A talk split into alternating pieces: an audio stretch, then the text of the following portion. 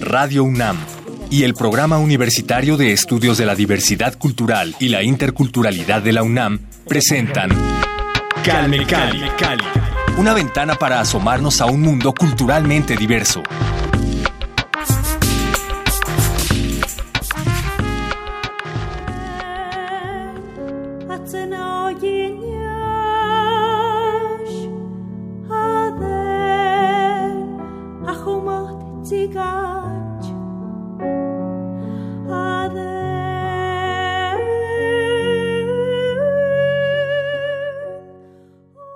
Originaria de Tlahuiltoltepec, de la Sierra Mije, Oaxaca. Ella es María Reina, cantante, soprano Mije. Bienvenida, María, ¿cómo estás? Gracias por acompañarnos aquí en Calme Cali. Dios Iván y Dios Iván, muchas gracias por esta invitación, es un honor. No, hombre, el honor es nuestro. Debo confesar que llevamos un ratito buscando esta oportunidad de platicar contigo en estos micrófonos de Radio UNAM y se nos hizo. Ya por fin conseguimos que nos visitaras por acá y pues nos da, nos llena de, de muchísimo gusto después de haberte visto hace unas semanas en vivo y a todo color en las islas de CU, ¿no? Y después también aquí en Radio UNAM el viernes, el pasado viernes 6 de septiembre en el Festival Intersecciones, con estas dos participaciones llenas de energía, llenas de emotividad y de sensualidad también con tu voz. Cuéntanos qué se siente ser una de las representantes más importantes en la lengua mije bueno, como es, es un honor y una gran responsabilidad también cantar en, en varias lenguas, digo así como lo mencionabas, hablo la lengua ayuk, mi lengua materna que es mije, pero hay otras lenguas que abarcamos y que por supuesto que lo hacemos con muchísimo respeto ante todo, ante las comunidades que lo hablan. ¿Y qué se siente? Pues se siente muy bonito poder representar a las comunidades indígenas y creo que cuando las cosas se hacen con amor, cuando las cosas se dan así, es, porque realmente creo que estaba en el camino. Yo siempre he dicho que por algo yo estoy aquí y por algo estoy dándole voz a las lenguas originarias de nuestro México y pues espero estar haciendo lo, mejor posible, ¿no? claro que sí, yo creo que el, el público mismo es el termómetro, es un indicador fidedigno de esta calidad, ¿no? Ahora, mencionabas que lo haces, cantas también en otras lenguas. ¿Cuáles son estas otras lenguas?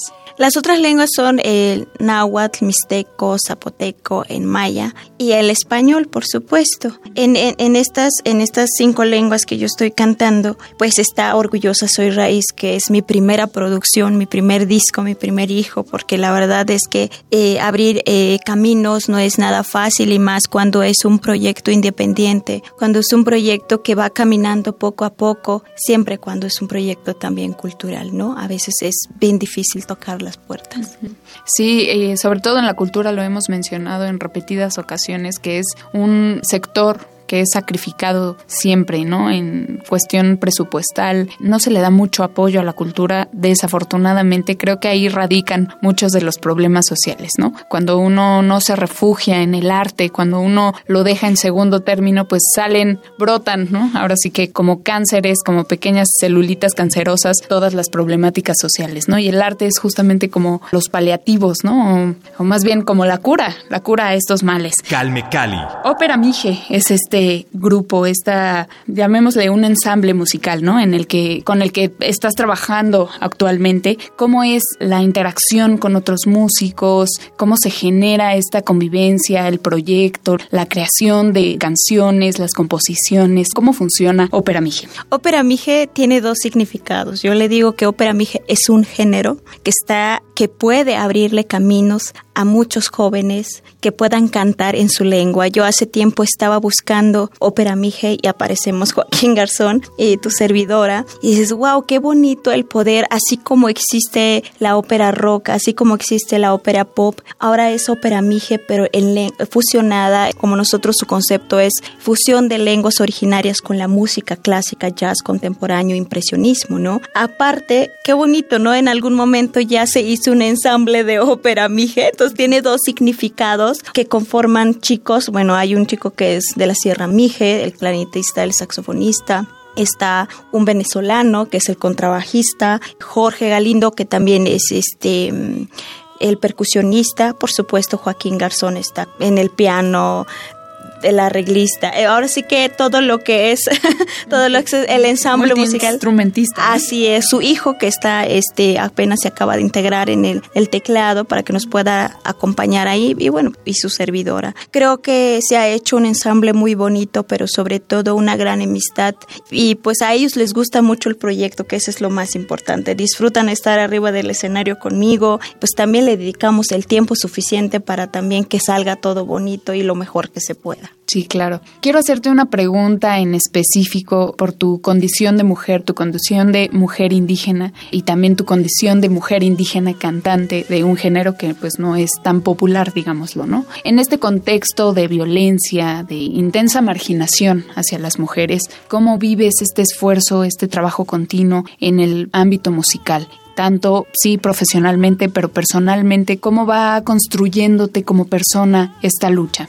Hace algunos años, estoy hablando, no sé, más de 10 años desde que yo trabajaba, como mucha gente que sabe que eh, empezamos desde abajo, eh, que estaba yo trabajando como empleada doméstica, pues siempre decían que yo no podía, que yo no iba a poder, que cómo es posible que iba a cantar y que cantaba, como yo les decía, estoy estudiando bel canto, es técnica de ópera, ¿no? Yo bien emocionada, ¿no? Les compartía a mis patrones y me decían, eso no te va a llevar a ningún lado, mejor sigue trabajando aquí con nosotros o sea, cosas que de repente, obstáculos que te pone la vida o las mismas personas que no te creen capaz. Porque también yo empecé a ver esta parte de, ser mujer indígena, ¿no? Hace algunos días, eh, no sé, en algunas entrevistas mencionaba también que yo me di cuenta que yo soy indígena hasta cuando yo llegué a la ciudad. Yo siempre he dicho, no, pues es que yo soy mije.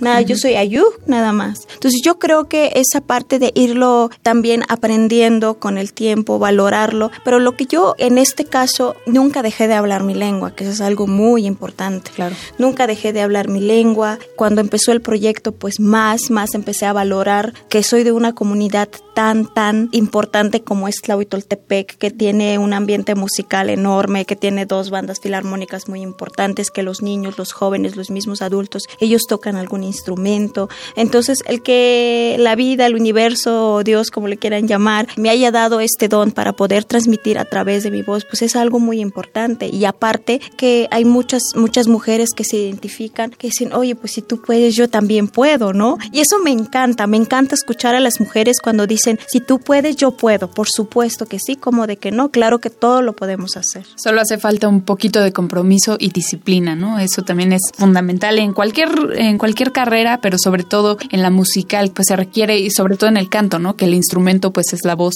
Entonces no nada más es pulir tu instrumento, un instrumento que es ajeno a ti, sino en ti mismo. Requiere muchos cuidados a nivel físico y psicológico también, ¿no? Uy, sí, así es. De hecho, la voz es muy importante. A veces el instrumento es muy importante, un instrumento que lo puedes cambiar de uno mejor, a veces cuestan más caros, ¿no? Pero son mejores, pero la voz no, la voz lo tienes que cuidar, es, es único, es que tienes una, te tienes que abrigar, no comer tantas cosas que le pueden hacer daño. Creo que es el cuidado de estar vocalizando a diario. O sea, cuando tú estudias en general música, pues es estudiar diario, prepararse diario, pero en todo, no nada más es eso. Cuando estás en este medio, físicamente también a veces te pide, oye, que este, que vaya entonces sí tienes que bailar. Digo, por ejemplo, en algún momento pues yo estoy tomando clases de danza, por lo mismo, porque también te lo piden en el escenario, ¿no? Entonces creo que son muchas cosas detrás de todo lo que se ve, por eso cuando platico con mis fans, con mis públicos, le digo, es que detrás de María Reina hay muchas personas, hay muchos maestros y de repente que dicen que si se te sube, no, pues hay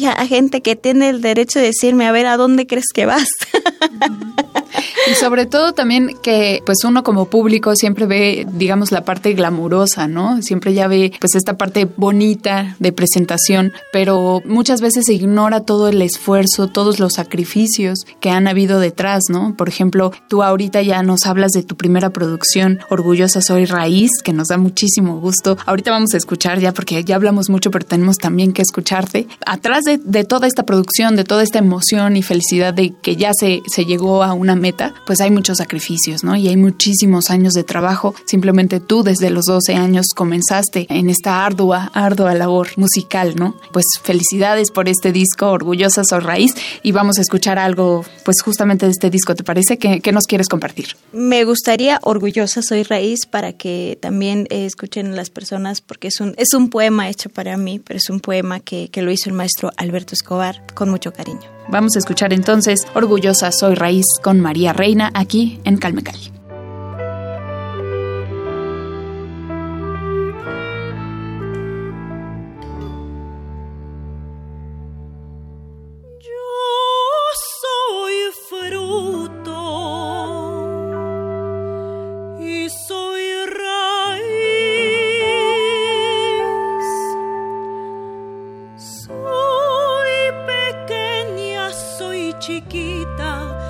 soy modesta florecita, digna hija del maíz.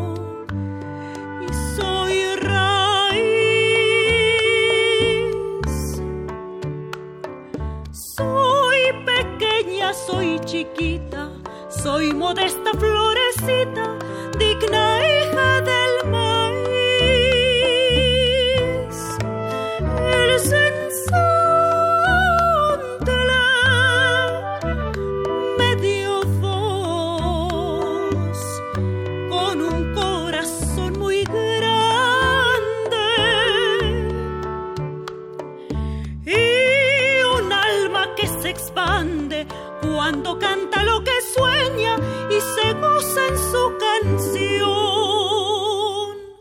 que aún no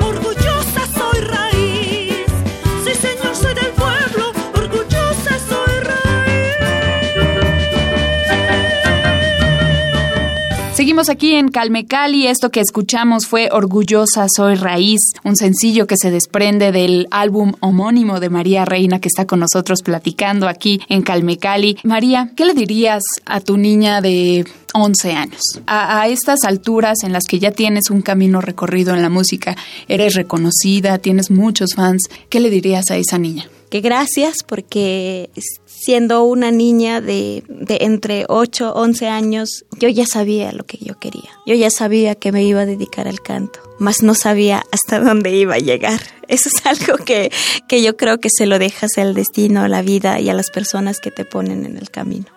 Tus raíces de la comunidad Ayuk son obviamente un elemento fundamental para la construcción de tu trabajo. ¿Qué es lo que más pues significa para ti de toda este esta cultura, de toda esta riqueza de la cultura ayuk? ¿Qué es lo que más tú recuperas? La lengua, nuestra vestimenta, la música, por supuesto la gastronomía, ¿no? Cuando vuelvo a casa siempre mamá tiene tamales, mijes para mí, especiales para mí. Yo creo que yo soy muy eh, afortunada, siempre lo he dicho, estoy, soy muy afortunada de tener una raíz de, de, saber quién soy, porque cuando uno dice sé, sé de dónde vengo, sé quién soy y sé a dónde voy, porque cuando tú sabes quién eres, sabes a dónde vas justamente yo empecé a valorar muchísimas cosas, como es volver siempre a casa.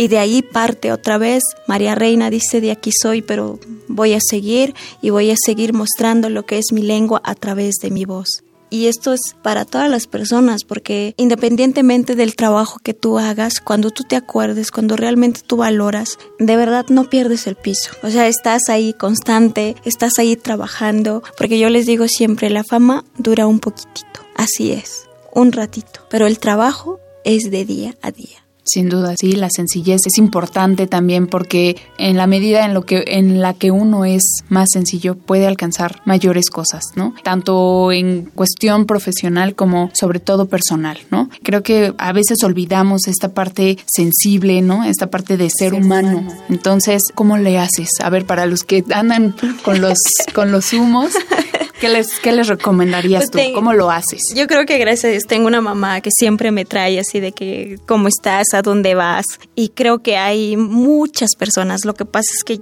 yo crecí en una asociación civil, en una escuela particular como decía Levare, pero la asociación civil me ayudó a ver que también si a ti te están dando, porque a mí me dieron muchas clases gratis, o cuando no podía pagar, iba a escuchar todas las clases de masterclass de canto, de bel canto, de todas las cantantes que eran de, de Guadalajara de ópera y a veces eran muy caros y yo lo único que hacía era entrar y, sentarme ahí y escuchar, ¿no? Entonces cuando te acuerdas dices, bueno, hubo muchísima gente que de repente algunas personas llegaban, yo te pongo 100 pesos, 200 pesos y así se juntaba para, para pagar mis clases de canto, ¿no? A veces no los platico, a veces se me olvida, ¿no? Pero realmente cuando me preguntan estas cosas me acuerdo y digo, es que tú no puedes perder tanto el piso porque sabes de dónde vienes y sabes que si en algún momento te piden algo, es dar lo que a ti te dieron, ¿no? Entonces cada domingo, que, es domingo de descanso, pues íbamos a dar clases a niños y eso me ayuda mucho a ver, a dar lo poquito que yo sé quizá no sea la mejor, pero lo poquito que yo sé lo doy. Por eso creo que justamente eso es lo que me mantiene, acordarme que la gente, porque ellos se encargan de, de recordarte que de dónde eres o, cómo empezaste, porque de verdad empezamos desde abajo. Y si estamos aquí, porque apenas estamos en la segunda etapa así de mi carrera, ya con un disco a la mano, ya puedo decir con unos eh, conciertos que estamos dando en este año, el año desde empezamos desde 2018, entonces 2019 que estamos dando más conciertos. Antes era una vez al año conciertos en algunos teatros muy importantes, como el Manuel M. Ponce, Castillo de Chapultepec, el Macedonio Alcalá, pero era una vez al año. Eso gracias a Dios ahorita estamos repitiendo varios teatros y nos siguen pidiendo y pues ahí vamos a estar. Estoy muy emocionada porque también acabamos de recibir una noticia de que probablemente estemos en el Auditorio Nacional. Ay, es buenísimo, qué bueno, qué buena la primera en exclusiva en Calmeca Sí, sí, sí, sí. Entonces es como, está esa opción, está como que cuando tú pides, porque yo pasaba por ese lugar y dije, yo algún día voy a estar ahí. No sé cómo, pero tengo que dar el primer paso y después el segundo poco a poco se va dando las cosas. Pues ya, mira, sí, exactamente. El compromiso y la disciplina, ya lo decíamos. Gracias por compartir esta notición aquí en Calmecali en exclusiva, por supuesto, cuando sea la fecha específica y se acerque, les vamos a dar toda la información para que sean los primeros en comprar sus boletos para saturar el Auditorio Nacional con María Reina. Así es, no sé cómo vaya a estar, porque como es también un evento para lenguas, eh, así con niños, con niños de de, comunidades indígenas, entonces pues ahí voy a estar yo aportando mi granito, ¿no? Entonces sí, es una emoción muy grande. Sí, sin duda, es un escenario importantísimo a nivel nacional, sin duda, entonces, pues, presentarse ahí, qué bueno. Así Nos da muchísimo gusto, María. Lo estaremos anunciando, por supuesto, en nuestras redes sociales. En Twitter nos encuentran como arroba calmicali-unam. Y a propósito de redes sociales, María, ¿tienes redes sociales? Por supuesto, Facebook, María Reina Soprano Mije, en Instagram, María Reina Oficial, en Twitter María Reina Off me encuentra. Ahí vamos a estar pues dando todo, ¿no? Este, diciendo dónde va a estar Orgullosa Soy Raíz, dónde nos vamos a estar presentando. Nos vamos a Tijuana, nos vamos a Guadalajara, a Puerto Vallarta, eh, a Querétaro, a Guanajuato, eh, probablemente a Oaxaca, están esas fechas ya confirmadas, pero pues hay más fechas que no me acuerdo. Gira nacional, pero la estaremos compartiendo ya todo el cartel, todas las fechas para que ustedes no pierdan oportunidad de disfrutar de la voz de María Reina y de todo su proyecto de ópera Mije. Compártenos otra canción, ¿te parece? Claro que sí, bueno, también en este, en este disco está Un Segundo, donde eh, colaboró conmigo la maestra Irma Pineda, eh, su poema que se llama Un Segundo, no, no, no, es un poema de, pasión, maestra, la maestra es muy intensa, entonces me encanta, hecho canción por el, por el maestro Joaquín Garzón, entonces este, ahí se hizo una colaboración muy bonita en Zapoteco. Somos fans de Irma Pineda, ya ha estado con nosotros en varias ocasiones y siempre nos deleita con su trabajo. Ahora, qué bueno que es eh, pues la representante de los pueblos originarios ante la ONU, no más, nada más y nada menos. No, nada más y nada menos. Y fíjate que cuando antes de todo eso no sabíamos que ella iba a ser la representante. De hecho, eso fue un año antes que platicamos y que le agradezco que me haya ayudado mucho porque pues estuvo al pendiente del mi zapoteco, de, yo aprender su lengua. Entonces, pues le agradezco mucho y le mando saludos a la maestra Irma Pineda. Sin duda. Vamos a escuchar un segundo entonces la letra de Irma Pineda en composición de Joaquín Garzón y en la voz de María Reina, aquí en Calmecali. vamos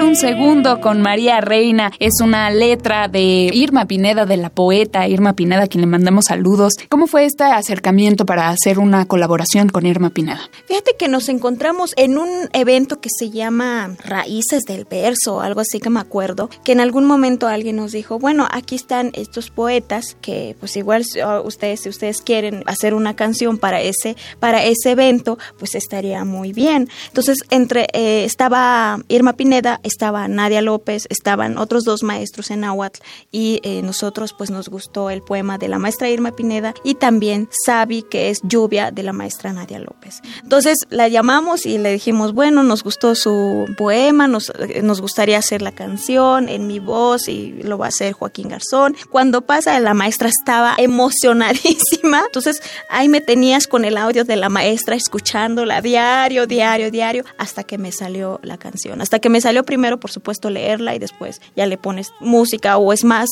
es más fácil cantado que cuando lo estás leyendo. Entonces, pues sí fue un reto muy, muy grande y en todas, ¿eh? en todas las lenguas, que en maya, también fue con el maestro Felipe de la Cruz, en mixteco, tengo una compañera que es este, de la Mixteca en Guadalajara, ella me enseñó la, la canción Mixteca, pues también en su variante. Entonces, todas las canciones que yo canto, prácticamente los hablantes o las hablantes están detrás de mí. Y cuando ya dicen, ya está, ya te entiendo, wow, dices, por fin ya lo puedo cantar, ¿no? En público. Así es, Orgullosa Soy Raíz, viene en cinco lenguas, pero yo le digo que es un, que es un tequio, porque mucha gente colaboró. La verdad es que la gente me ha respondido de alguna manera que no sé ni cómo agradecerlos, ¿sabes? O sea, a veces les digo gracias, yo no tengo cómo, pero les canto con el alma, con el corazón, me gusta verlos reír, sonreír, llorar, lloran de emoción, a veces me dicen es que tu, tu canto sana el alma y a, nosotros nos encanta escucharte, entonces después de cada concierto surge una magia, siempre hay una magia.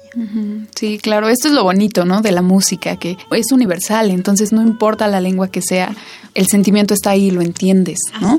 Ya que hablábamos de redes sociales, quiero comentar este fenómeno que se dio con un video que tú subiste a YouTube, que digamos te dio un empujoncito. Eh, eso fue hace algunos años, pero ahora más recientemente, digamos que hiciste un remake, volviste a subir ese video y ¡pum! Te fuiste más arriba. ¿Cómo ves que las redes sociales coadyuvan en la difusión cultural? En este momento yo creo que las redes sociales son, los, son lo mejor. En este caso, híjole, yo creo que no tengo mucho que decir más que agradecer, porque cuando yo subí el primer video, mi maestro subió el primer video, llegó yo creo que a tres o cuatro o cinco mil personas, y eso que apenas me estaban conociendo, y llegó en un ratito. Yo no sabía qué tan importante era llegar a esas reproducciones, porque pues yo casi no entraba a las redes sociales. Poco a poco yo fui aprendiendo a manejar las redes sociales, porque ni eso podía hacer. Entonces ahora yo soy la que maneja mis redes sociales. Obviamente vas eh, creciendo, estudiando, viendo qué funciona, qué no funciona. Y las redes sociales, por ejemplo, bueno, qué, qué barbaridad, ¿no? O sea, hasta dónde puedes llegar y te pueden conocer. Y eso es algo muy importante. Yo creo que todo lo que ha sido redes sociales, todo lo que tenga que ver con los medios de comunicación, en especial a mí sí me han ayudado muchísimo. Pues María Reina, un gustazo haberte tenido aquí en Calmecali. Quiero que nos compartas una última canción para cerrar el programa. Tagung, Madrecita, que esa es la canción que nos lanzó. Ahora sí que hasta donde estamos. Con mucho cariño para todas las mamás. Tagung, Madrecita, gracias por este espacio. Dios